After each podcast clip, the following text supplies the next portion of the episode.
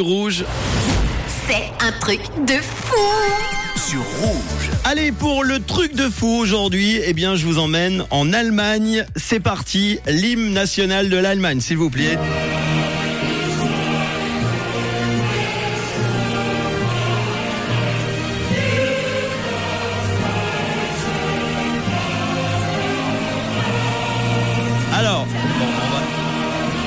On va l'arrêter peut-être, ça serait bien.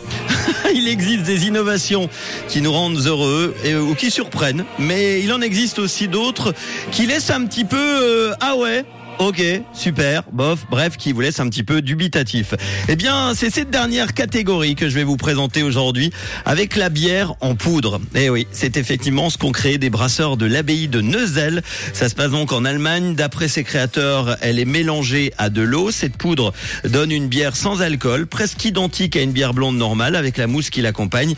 Il manque néanmoins évidemment un détail qui fait toute son importance dans une bière, c'est-à-dire les bulles. Alors ils veulent donc apporter une autre solution le dioxyde de carbone sous forme lui aussi de poudre, tout comme l'alcool. Une bière en poudre presque identique donc à une pilule classique que l'on peut trouver euh, dans une pharmacie. Ça signifie qu'il remplace donc le transport complet d'une bouteille normale par la poudre. Ça représente évidemment, vous imaginez, un gros gain de place, mais aussi et surtout un gain économique et écologique puisque la poudre est beaucoup moins lourde qu'une bouteille en verre contenant 25 à, 100, à 50 centilitres de bière. Ils ont calculé qu'ils peuvent économiser comme ça environ 3 à 5 des émissions de CO2 rien que pour l'Allemagne. Ça paraît peu comme ça, mais à l'échelle mondiale, c'est énorme, c'est gigantesque. Alors je m'adresse aux consommateurs de bière. Seriez-vous prêts à acheter des pilules de bière en poudre que vous mettez dans votre verre, vous ajoutez de l'eau et hop, euh, le tour est joué.